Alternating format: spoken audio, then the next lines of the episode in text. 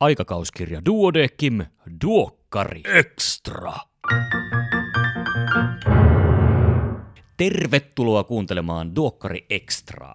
Tässä podcastissa päästään syventymään johonkin aikakauskirjassa esiteltyyn mielenkiintoiseen teemaan tavalla, jota tavallisten duokkarien hektinen formaatti ei mahdollista. Toisin sanoen, arvon kuulija, minulla on täällä huippu salaisessa, huipputeknisessä ja huippuakustisessa D-studiossa kanssani viisaita ja pehmeäänisiä asiantuntijoita, joiden kanssa pähkiä ja pohtia. Tällä kertaa mikroskoopin levyllä on lääkärien koulutus. Peruskoulutuksen tehtävänä on tuottaa lääkärin alkuja, jotka kykenevät jatkamaan erikoistumiskoulutukseen. Erikoistumiskoulutuksen tehtävänä puolestaan on tuottaa taitavia erikoislääkäreitä, jotka ovat itsenäisiä ja kykeneviä toimimaan erikoisalallaan. Homma on kuitenkin murroksessa. Jatkossa erikoistumispaikkaa pitää hakea, lisäksi samalla olisi tarkoitus uudistaa itse koulutusta. Mutta miten? Ja miten tämä kaikki vaikuttaa peruskoulutukseen? Kanssani keskustelemassa ovat asiassa hyvin inessä olevat aiheesta numeroon viisi artikkelin kirjoittaneet Leila Niemimurola ja Jussi Merenmies. Tervetuloa. Kiitos. Kiitos, kiitos. Käydäänkö ihan nopeasti läpi alkuun keitä työ ootte ja mennäänkö sitten itse asiaan? Te olette molemmat toiminut Duodeckimin koulutusvaliokunnan puheenjohtajina, mutta mitä kaikkea muuta vielä? Aloitetaanko Leila vaikka susta? Joo, mä oon Leila Niemimurala, anestesialääkäri ja mä oon ollut kliinisenä opettajana vuodesta 2001. Olen opiskellut kaikki Helsingin yliopiston lääketieteen pedagogiikan kurssit ja sitten niin yliopistopedagogiset kurssit ja sitten jatkanut Master of Medical Education tutkinnon Karolinskassa. Ja nyt sitten viime syksynä aloitin erikoislääkärikoulutuksen projektikoordinaattorina ja Helsingin vastuualueena on juuri tämä osaamisperustaisuus. Mä olen lastenlääkäri, lasten nefrologi, ja olen ollut lasten klinikalla tai nyt uudessa lastensairaalassa kliinisenä opettajana vuodesta 2010 lähtien ja sitten sivuvirkani siellä teen lasten munuaistautien parissa. Olen myös lääketieteen koulutusohjelman johtaja ollut nyt tässä pari vuotta. Niin ja minä, minä itse olen Kari Hevossaari, viidennen vuoden kandidaatti Helsingistä. Hyvä, eli voisi sanoa sillä tavalla, että Leila tietää enemmän tästä tota, erikoistumisvaiheesta ja Jussi tietää enemmän tästä perustumisvaiheesta, peruskoulutusvaiheesta. Karkeasti kai noin voidaan lähteä, ainakin siitä lähteä liikkeelle. Okei. No tota, ei, ei, ei mennä siis äh, sinänsä nyt syvemmälle siihen, miten erikoistumiskoulutukseen jatkossa tullaan hakeutumaan. Sitä on käsitelty monessa monessa paikassa, mutta eikö ole niin, että tarkoitus on samalla uudistaa sitä koko erikoistumisvaihetta? Joo, kyllä. Ja aika paljon mulla on ollut tässä työssä lähtökohtana se, että kun mä muistelen omaa itseäni, niin kun mä tulin erikoistumaan, niin mä olin ollut pari vuotta pienessä aluesairaalassa ja, ja äh, nähnyt kyllä arteriapaineen mittaussetin, mutta mä en ollut koskaan käyttänyt sitä. Ja sitten kun mä tulin elokuun äh, alussa äh, erikoistumaan kirurgiseen sairaalaan, niin silloin oli kova henkilökuntapula siellä ja kellään ei ollut oikein, oikein aikaa perehdyttää mua sinne. Se oli tyylinen, että joo, tässä on leikkaussali ja tuolla on vessa ja siitä vaan rupeat hommiin. Ja sitten kun mä en uskaltanut kysyä, että mä, anteeksi, mä en yhtään ymmärrä, mitä te tarkoitatte, niin sitten mä kysyin anestesiahoitajalta, että pst, miten tämä asia yleensä täällä hoidetaan, ja sitten anestesiahoitaja kertoo, miten se yleensä täällä hoidetaan. Ja mulla on vaan muistikuva se, että jotenkin yrittää päivästä päivään selviytyä, ja näin jälkikäteen niin kuin erikoislääkärikouluttajan näkökulmasta ajattelin, että se ei ollut kyllä kovin potilasturvallista toimintaa. Että tuntuu, että oletusarvo oli se, että opitaan diffuusion tai osmoosin kautta monia asioita, kyllä mun ohjaajillani oli varmasti kova tarve opettaa meitä ja tehdä meistä osaavia erikoislääkäreitä, mutta se vaan hämärtyi sinne jotenkin mun oman olemassaolon taisteluni taakse, että yritän niin kuin järjestää asioita paremmiksi niille, jotka olisivat samassa tilanteessa kuin mitä mä olin silloin. Joo, kyllähän erikoistumiskoulutusta nyt yritetään tosissaan uudistaa sehän ei ole ensimmäinen kerta, kun sitä tehdään, että aikaisemminkin on uudistettu. Itse olin mukana, itse kun erikoistuin tuossa vuosituhannen vaihteessa, niin just 99 tuli uusi erikoislääkärikoulutusasetus, ja siihen tuli eka kerran mukaan tällaisia niin kuin elementtejä, kuten oman osaamisen arviointi ja myöskin sen koulutusjärjestelmän arviointi ja, ja, ja tällaista. Ja, ja me luotiin myös sellaisia työkaluja, joilla, joilla tätä voidaan sitten tehdä, sitä arviointia. Mutta jotenkin siinä kuitenkin tuntui niin ainakin Helsingissä, että se ei niin kuin ihan hirveän hyvin lähtenyt lentoon. Ja, ja, ja monet erikoisalat on toiminut ää, omalla tavallaan, miten he ovat katsonut sen parhaaksi. Ja siellä on kyllä aika paljon vaihtelua. Että saattaa tietysti olla, että nytkin tämä uusi uudistus, niin siinäkin sitten vielä on sitten, ja, ja ehkä on hyväkin, että on sitä mahdollisuutta sitten itse, itse valita, tai koulutusohjelma voi valita, että millä tavalla sitä erikoistumista tehdään, mutta toisaalta olisi hyvä saada sellaisia yhteisiä pelisääntöjä siitä, miten sitä voisi niin kuin parhaiten tehdä, jotta ää, lääkärit oppisivat erikoistumisen sen sisällön ja toisaalta sitten, että se koituisi lopulta potilaiden parhaaksi. Joo, tässä jos se keskeytän, niin siis mä oon saanut erikoislääkärin paperit vuonna 1996, eli sen takia kun me puhutaan erikoislääkärin koulutuksesta, niin puhutaan vähän eri asioista. Ja tuohon mitä sä sanoit siitä uudistamisesta ja uudistumisesta, niin se on kyllä jännä, kun katsoo tätä Helsingin yliopiston erikoislääkärikoulutuksen opinto-opasta, niin erikoisalojen välillä on todella suuria eroja. Et osa on niin kun nyt jo aika lailla osaamisperustaisia ja osa on sitten painottaa sitten enemmän sitä lääketieteellistä osaamista. Että tässä juuri konkretisoituu se, että, että vaikka niin kuin lähdetään uudistamaan, niin jos se uudistus jää tavallaan niin kuin sinne johtoportaaseen, että se ei implementoidu ihan läpi koko sen koulutusohjelman ja että kaikki kouluttajat lähtee siihen mukaan, niin ei se oikein toteudu. Nyt tuli, mm. tuli sana osaamisperustaisuus. Mm. Mitä se tarkoittaa? Ähm, no se tarkoittaa siis, jos puhutaan niin kuin englanniksi competency-based medical education, niin siinä tulee nämä äh, CanMedsin tai äh, Jussi, äh, Jussi teillä on tämä General Medical Councilin nämä kompetenssit, mutta se, että tarkoitetaan muutakin kuin lääketieteellistä tietoa, että kun lääkäri hoitaa potilasta, niin siinä tarvitaan vuorovaikutustaitoja potilaan ja potilaan omaisten kanssa, myöskin kirjallisia vuorovaikutustaitoja. Ja sitten tarvitaan yhteistyötaitoja muiden terveydenhuollon ammattilaisten kanssa. Tarvitaan ammatillisuutta ja oman osaamisen ylläpitämistä ja myöskin johtamista. Eli siis ihan sellaista tavallista johtamista, jota jokainen lääkäri tekee päivittäin toimiessaan esimerkiksi sairaalassa, vuodeosastolla tai terveyskeskuksessa johtaessaan sitä omaa työtänsä. Mutta se, että näitä muita kompetensseja niin niitä vähän vähemmän opetetaan tai ainakaan niitä ei järjestelmästi arvioida. Niin sen takia tämä competency-based medical education eli osaamisperustaisuus on meille niin uusi asia, että me tehdään näitä asioita jatkuvasti, mutta nyt ne vaan pitää kirjoittaa auki, että mitä kaikkea me oikein tehdään ja mikä on se toivottu tapa tehdä asioita. Aivan. Nä- näissä yhteyksissä usein toistuu myös sana CanMeds. Mm-hmm. Tota, mikä se on? Haluaako Jussi selittää? No se on tällainen alun perin erikoistumiskoulutukseen tehty tällainen viitekehys, joka pitää sisällään näitä, nämä juuri nämä eri osaamisen alueet, jotka sitten yhdessä muodostaa tämän, tällaisen lääketieteen ekspertiisin tai osaamisen. Ja se, siis, äh, siinä Canvas-mallissa on niin yhteensä seitsemän eri osa-aluetta ja, ja tota, se on hyvin paljon käytetty. Monissa maissa se on ollut erityisesti erikoistumiskoulutuksen takana, kun sitä on uudistettu ja muutettu osaamisperustaiseksi. Briteissä on vähän eri systeemi, mutta kuitenkin niin kuin jos katsotaan niitä osa-alueita, niin ihan samat, samat tekijäthän sielläkin on mukana.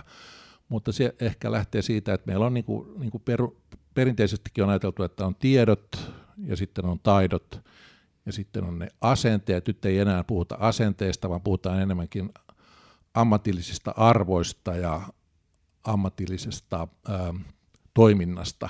Että asenteet voi olla ihmisellä mitä ne ovat, mutta jos hän toimii ammatillisesti, niin se on se tärkein asia kuitenkin.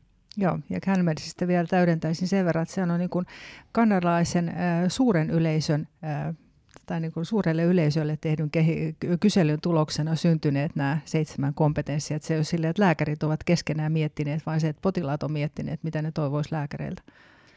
Eli kanadalaisilta on kysytty, minkälainen on hyvä lääkäri, mm. ja sen perusteella on, on luotu malli siitä, mitä hyvään lääkäriyteen kuuluu. Kyllä. Tota, mä kärjistän nytten. Mähän on itse kandi, en tiedä erikoistumista mitään muuta kuin sen, mitä olen, olen kuullut. Mutta tähän asti erikoistumaan on päässyt, kun on vain ilmoittautunut jollekin erikoisalalle ja sitten on myös tullut erikoislääkäriksi luuhattuaan vaan riittävän pitkään eri klinikoissa ja suoritettuaan erikoislääkäritentin. Hmm. Näin on. Kuitenkin Suomessa sairaanhoidon taso on varsin hyvä, eli jotain, jotain on tehty oikein jo nyt. Mutta jatkossa – tuleeko siis testejä matkan varrelle? Jääkö erikoislääkäritentti historiaan? Miten tämä osaamisperusteisuus näkyy siinä? Tuossa oli oikeastaan kaksi kysymystä niin ja vastaus oli. tästä erikoislääkäritentistä, niin jokainen erikoisala saa päättää, mutta itse mä mietin sen verran, että kun Suomessa on totuttu siihen, että on ylioppilaskirjoitukset ja sitten on ylioppilasjuhlat ja sitten peruskoulutuksessa on kliininen lopputentti ja sitten kun siitä on suoriuduttu, niin sitten champagnepullo poksahtaa ja järjestetään juhlat, että jee, nyt on tentti jäänyt läpi, niin se, että jos siirrytään ihan portfoliopohjaiseen arviointiin, niin sitten se grande finale jää sieltä pois, niin, niin jotain jää puuttumaan. Että kyllä mä luulen, että se erikoislääkäritentti siellä säilyy. Mutta se, että mitä sanoit tästä testaamisesta, niin... Ähm, tällä hetkellähän äh, meillä ei ole mitään mallia siitä, että mitä erikoistuvien lääkärien kehitystä niin kuin arvioitaisiin. Että sitä arviointiahan tehdään koko ajan. Sitten kun kysyy erikoistuvilta, että miten he se, että kokeeko he, että heitä arvioidaan, he saa palautetta, niin kaikki pudistaa päätä, että ei, mitään sellaista ei ole. Ja sitten erikoislääkärikouluttajat, mitä? Mehän arvioidaan teitä koko ajan. Mutta se, että se palaute on ehkä niin hienovaraista, että erikoistuvat ei tajua, että he ei sain juuri palautetta.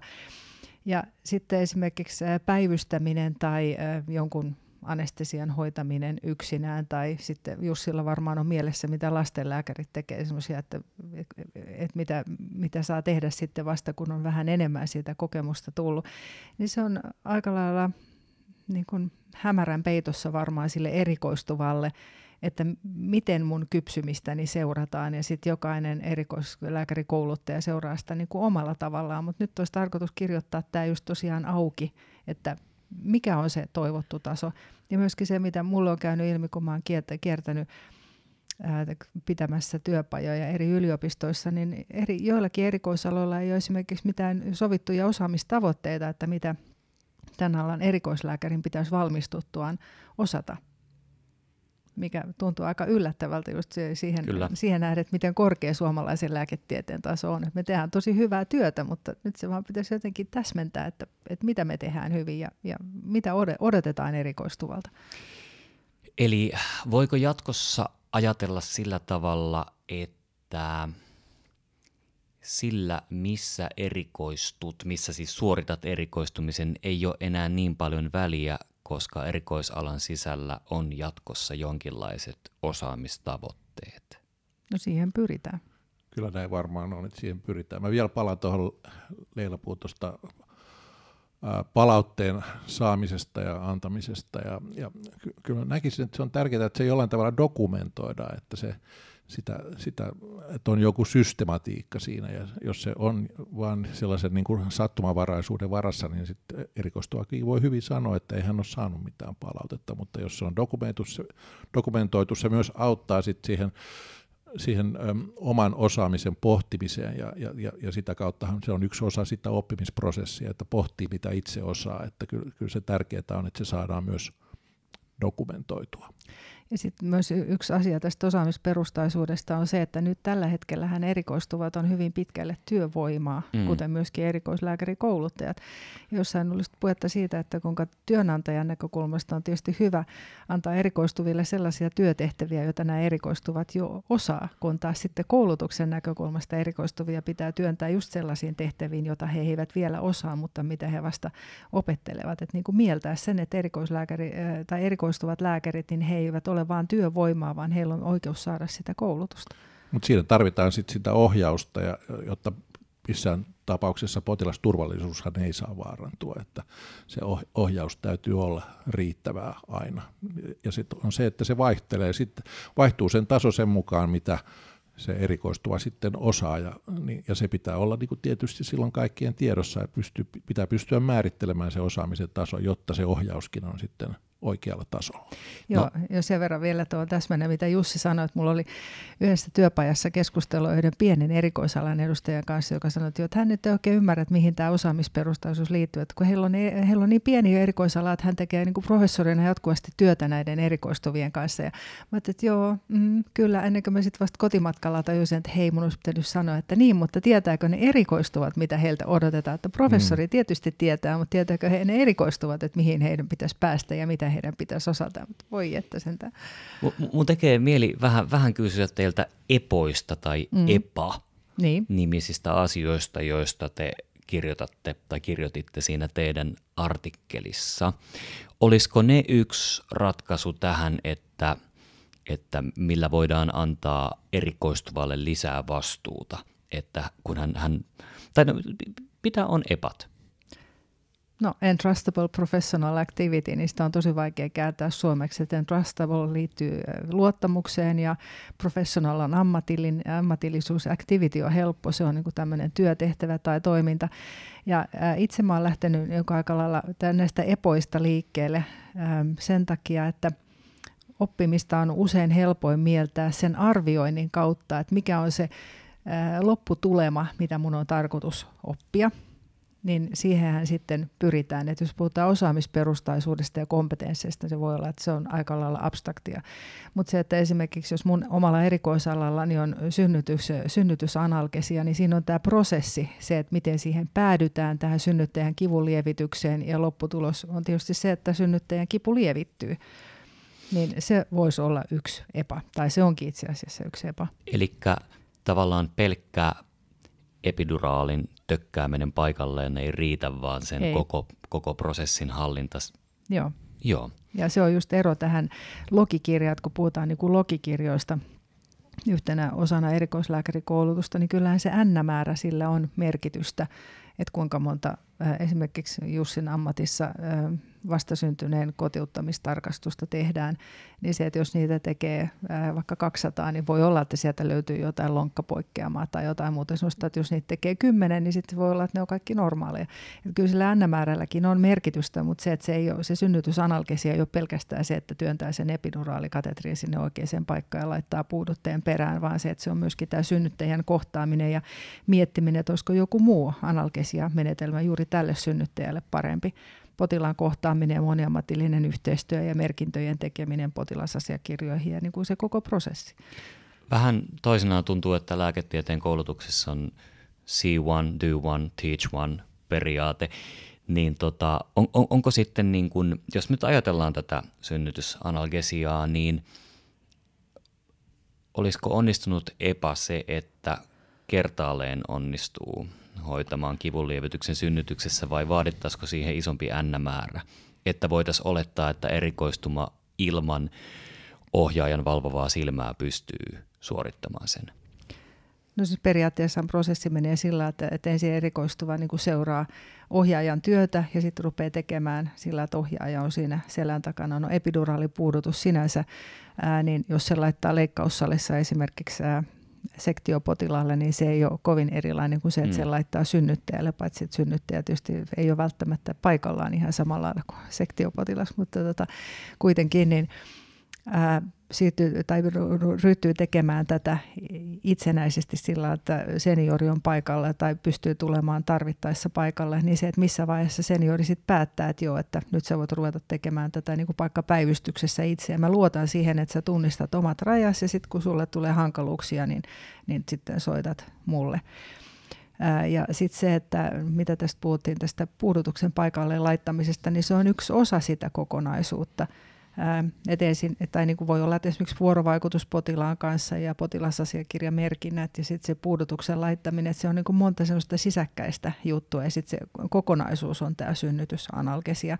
Ja sitä ei sitten suinkaan päätetä sillä, että jos yhden potilaan synnytysanalgesian osaa hoitaa hienosti, niin aivan loistavaa, sä oot nyt erikoislääkäritasoa ja valmis tekemään tämän jatkossa ihan itsenäisesti, vaan se, että siinä, siihen liittyy niin kuin se, että sitä use, seurataan ja useampi kollega antaa palautetta ja katsoo, että nyt nyt tämä menee asianmukaisesti ja nyt se alkaisi olla jo niin kuin lähes erikoislääkäritasoa siitä. Eli näitä epoja voisi ehkä enemmänkin ajatella sillä tavalla, että ne on niitä perustaitoja, jotka kuuluu tiettyyn erikoisalaan mm. ja niitä suoritetaan monta kertaa koulutuksen aikana – E- enemmän tällä tavalla kuin sillä tavalla, että okei, nyt on synnytysanalgesia suoritettu rasti ruutuun ja sitten seuraavaa epää kohti. Hmm. Niin juuri se ei ole mikään logikirja, vaan Joo. se on, se on ja, ja, ja siinähän se ohjauksen taso sitten ikään kuin kevenee, että, että siinä ei ole kukaan enää sitten välttämättä selän takana katsomassa, vaan sitten ollaan jossakin vähän kauempana puhelimen päässä tai jolla, jotenkin sillä tavalla. Ja ja, ja tota, pikkuhiljaa nähdään sitten, että se osaaminen kehittyy ja voidaan luottaa sitten, että erikoistuva osaa sen tietyn taidon tai tietyn prosessin. Mutta onko erikoisalat innokkaita lähtemään tähän mukaan?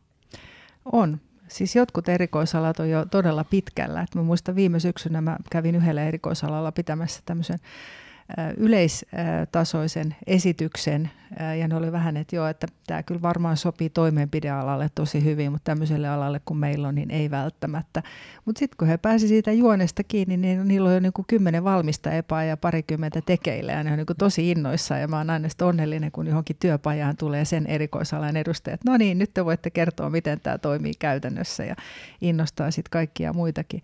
Ja sitten osa lähtee liikkeelle vähän hitaammin kyllä mä ajatellut, että tämä, tämä helposti vie resursseja vähän enemmän kuin tämä meidän nykyinen, jossa erikoistuvat ovat puhtaasti työvoimaa, että, että miten sitten sairaaloiden er-, resurssit riittää siihen, että kun siinä tarvitaan kuitenkin uudelleenjärjestelyä, toisaalta voi olla vain siitä työn uudelleenjärjestämisestä mm. kysymys, ja sitten ettei varsinaisia lisäresursseja ei tarvita, mutta olen myös lukenut sellaista kirjallisuutta tästä osaamisperustaisesta koulutuksesta, että, että se niin kuin, kyllä syö resursseja. Ja, ja, ja monessa maassa, niin jos ajatellaan sitä meilläkin, että erikoistuvat ei heti pääse tekemään niitä toimenpiteitä, mitä he tänä päivänä tekevät jo aika varhaisessa vaiheessa, niin jonkunhan ne täytyy sitten tehdä, että Miten sä näet Leila, että löytyykö niitä resursseja sitten? Joo, no resursseista tietysti on se, että, että STM on antanut siihen rahaa, se on mm-hmm. niin kuin pointti yksi, mutta sitten taas toisaalta niin kuin pienillä erikoisaloilla, niin niillä on tietty määrä erikoislääkäreitä ja sitten siitä työvoimasta pitäisi vaan joku irrottaa pohtimaan tätä osaamisperustaisuutta, että niin käytän tätä hattivattivertausta, että hattivatithan syntyy siemenistä, niin mistään ei paukkaa tai maasta ei nouse 20 jonkun erikoisalan tekijää, jotka sitten tekee nämä epat ja sitten palaa takaisin sinne hattivatin siemeniin. Mutta eikö, eikö mm. myös samaan aikaan pienellä erikoisalalla ole pienemmän er, vähemmän erikoistuvia? Mm. Etenkin Kyllä. nyt jatkossa, kun, mm. kun ei voi enää vapaasti mennä sille erikoisalalle, mikä mm. nyt sattuu huvittamaan.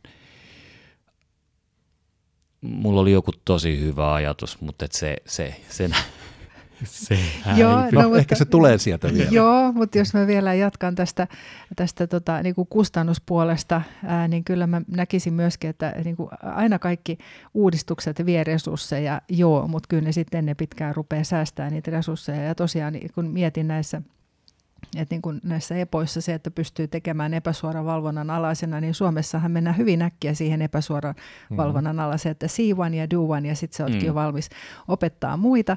Ja sitten kun muistelee tosiaan itseäni, kun tuli sieltä pienestä aluesairaalasta yliopistosairaalaan ja oletettiin, että joo, että kyllähän sä osaat tämän tehdä, niin se oli aika lailla ahdistavaa niin olisi ollut ihan kiva, jos joku olisi vähän selvittänyt, että mitä osaat ja mitä vielä et osaa. Taa, tässä tarvitaan vielä jonkun verran valmentamista ennen kuin rupeat meneen yksinään tekemään töitä. Ja vaikka suuresti arvot, arvostan anestesiahoitajia, niin on heillekin vähän rankka tehtävä ollut opettaa sitten erikoistuvaa lääkäriä, että miten tämä niin yleensä täällä tehdään.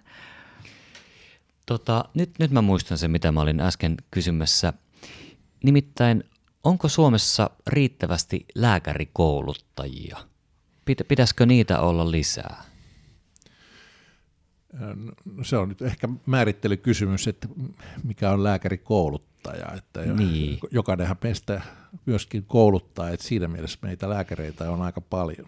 Ehkä, ehkä siis ihmisiä, jotka on käynyt läpi jonkun koulutuksen mankelin tai muun valmennuksen, jonka jälkeen he osaa siirtää näitä asioita, joista me nyt puhutaan täällä, niin eli erikoistuville. Ovat, eli ovat saaneet jonkunlaista muodollista koulutusta myöskin. Niin. Ja, jo, joilla on kärry siitä, niin, että kärry miten siitä. opetetaan. Joo. Öö, koko ajanhan sitä koulutusta annetaan, mutta tota, kyllä siinä vielä on paljon tarvetta sitä lisätä ja ehkä meillä olisi hyvä jossain vaiheessa, jos meillä olisi joku valtakunnallinen systeemi siinäkin, että, että meillä olisi yhteiset linjat siinä, miten lääkäreitä koulutetaan, lääkärikouluttajia koulutetaan.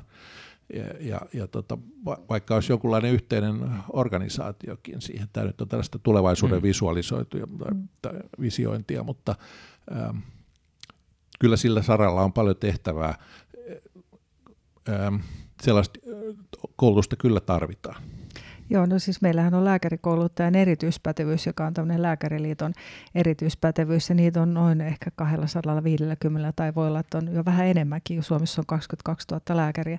Ja se, että yliopistosairaaloissahan on mahdollista saada pedagogista koulutusta, että yliopisto kouluttaa työntekijöitä, mutta sitten taas keskussairaaloissa ja niin kuin yliopiston ulkopuolella on todella vaikea saada sitä pedagogista koulutusta, ja on paljon luontaisesti, siis luonnonlahjakkuuksia opettajina, että jokainen kun miettii, minkälaisia opettajia on tavannut. Jotkut on tavattoman hyviä ohjaajia olleet vailla minkäänlaista pedagogista koulutusta, mutta sitten taas toisaalta niin lääkärit on sellaisia, että arvostaa paljon sitä muodollista koulutusta. Sitten kun on vähän koulutusta itsellä asiasta, niin sitten on ihan toisella lailla itsevarmuutta. Et kerran mä muistan, no, no just Duodeckimin koulutusvaliokunnan puheenjohtajana ollessa, kun järjestettiin opetuksen kehittämisseminaaria. Ja sitten yksi aluekoulutuspäällikkö sanoi, että ai, että olisiko tämä tarkoitettu niin kuin hänenlaisille. Ja mulla niin kuin alalle, joka loksahti, että mitä? No totta kai, nimenomaan juuri sinunlaisillesi.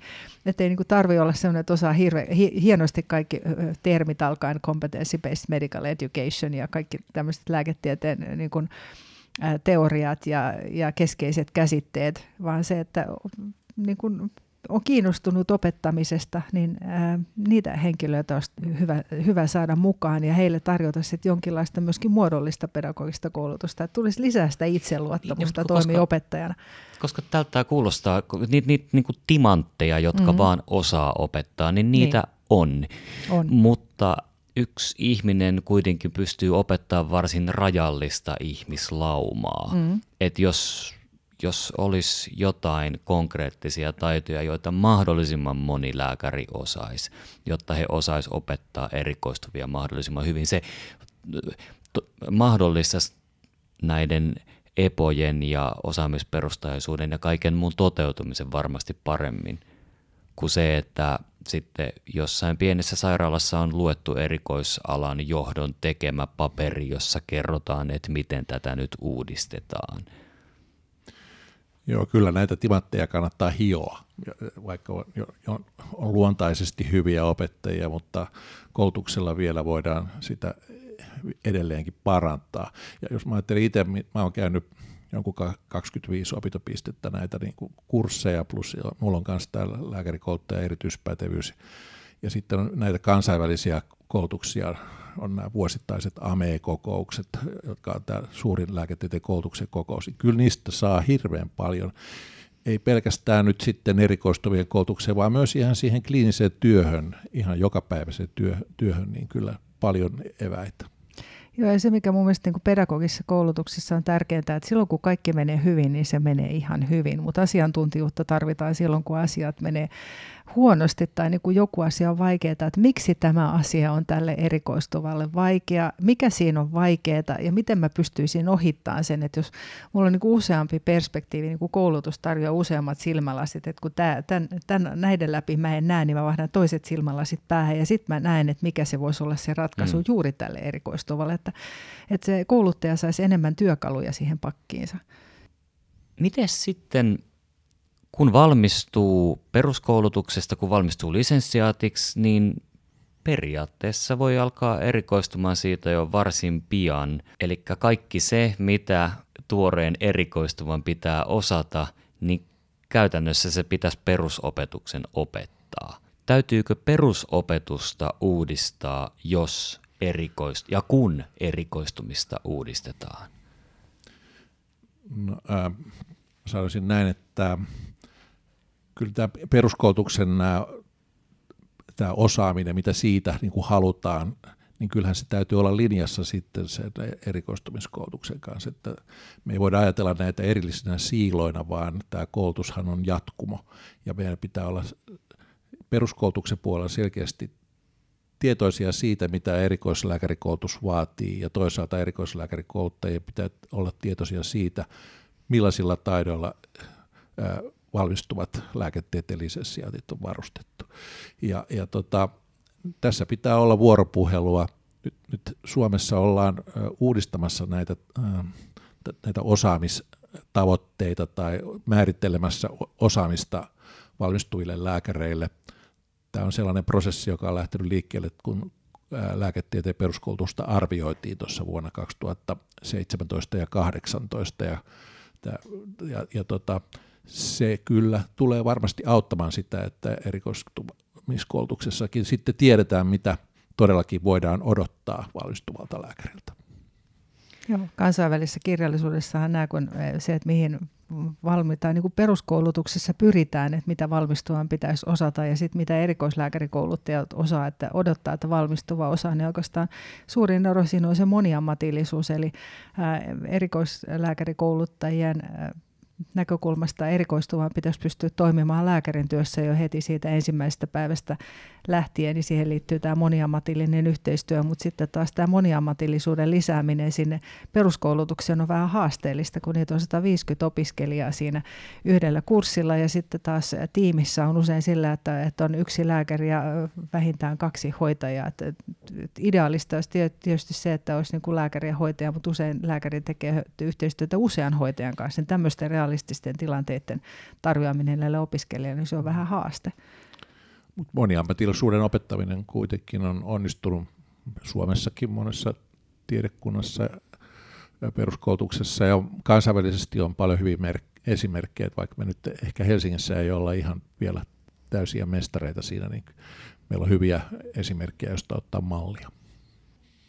Me, me on saatu keskusteltua aiheesta varsin hyvin. Me on toivottavasti lisätty kuulijoiden ymmärrystä siitä, että millä tavalla erikoistumiskoulutus tulee uudistumaan ja vähän joitain käsitteitä siitä purettu. Tuntuuko teistä siltä, että onko jotain tärkeää jäänyt sanomatta? No se, mitä itse ehkä haluaisin sanoa, niin on se, että, että vuoropuhelua näiden äh, ruohonjuuritasokouluttajien kanssa. Et kuitenkin itse ymmärrän toimivani yliopistossa ja mä, mulla on yksi kliininen päivä viikossa ja muuten mä teen HUSin sivuvirkaa. Et aina kun mä menen kliiniseen työhön, niin mä yritän tuntosadot ojossa kuulostella, että minkälaisia asioita siellä puhutaan, mutta vielä vaan enemmän haluaisi keskustelua näiden keskussairaaloiden kouluttajien kanssa, niin kuin kaikenlaisten lääkärikouluttajien kanssa, että, että ymmärtäisi, minkälaisia asioita he multa toivoo tai mitä tältä uudistukselta toivoo ja mikä heitä motivoisi. Eli pitäisikö olla siis lääkärikouluttajapäivät? Ää, toivoisin, että olisi jo. Meillähän on tämä AMEF, eli Association for Medical Education in Finland, LKYn järjestämä, Joo. lääketieteen koulutuksen yhdistyksen järjestämät päivät, mutta sielläkin on aika pitkälle yliopiston opettajia. Ähm, tämä, on tosi tärkeää tämä vuoropuhelu sekä äh, peruskoulutuksen että erikoistumiskoulutuksen, mutta to, to, tosiaan sinne myös sinne äh, keskussairaaloille, ei ainoastaan yliopistosairaaloiden suuntaan. Et mä luulen, että se tulee olemaan se asia, johon meidän täytyy myös lähivuosina paljon satsata. Joo, mä luulen, että se tulee myöskin luontevasti tämän lääkärikoulutuksen hajauttamisen myötä. Ollaanko me tultu siihen vaiheeseen, että me kiitetään toisiamme hyvästä keskustelusta. Ennen kaikkea mä kiitän teitä, että te tulitte tänne puhumaan mun kanssa kuulijoille. Kiitos vaan, tämä oli oikein mukavaa. Ja, ja te... Luoteva lopetus. Ei ollut edes puhelinnumeroa vielä.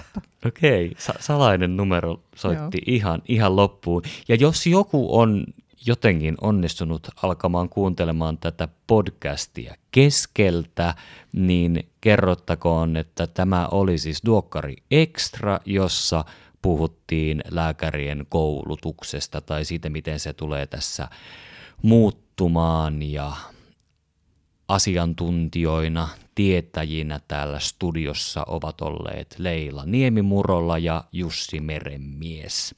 Minä olen Kari Hevossaari, pahainen kandinaiden suurten rinnalla. Kiitos Leila, kiitos Jussi, voikaa hyvin ja niin myös kuulijat, voikaa hyvin. Kiitos. Kiitos.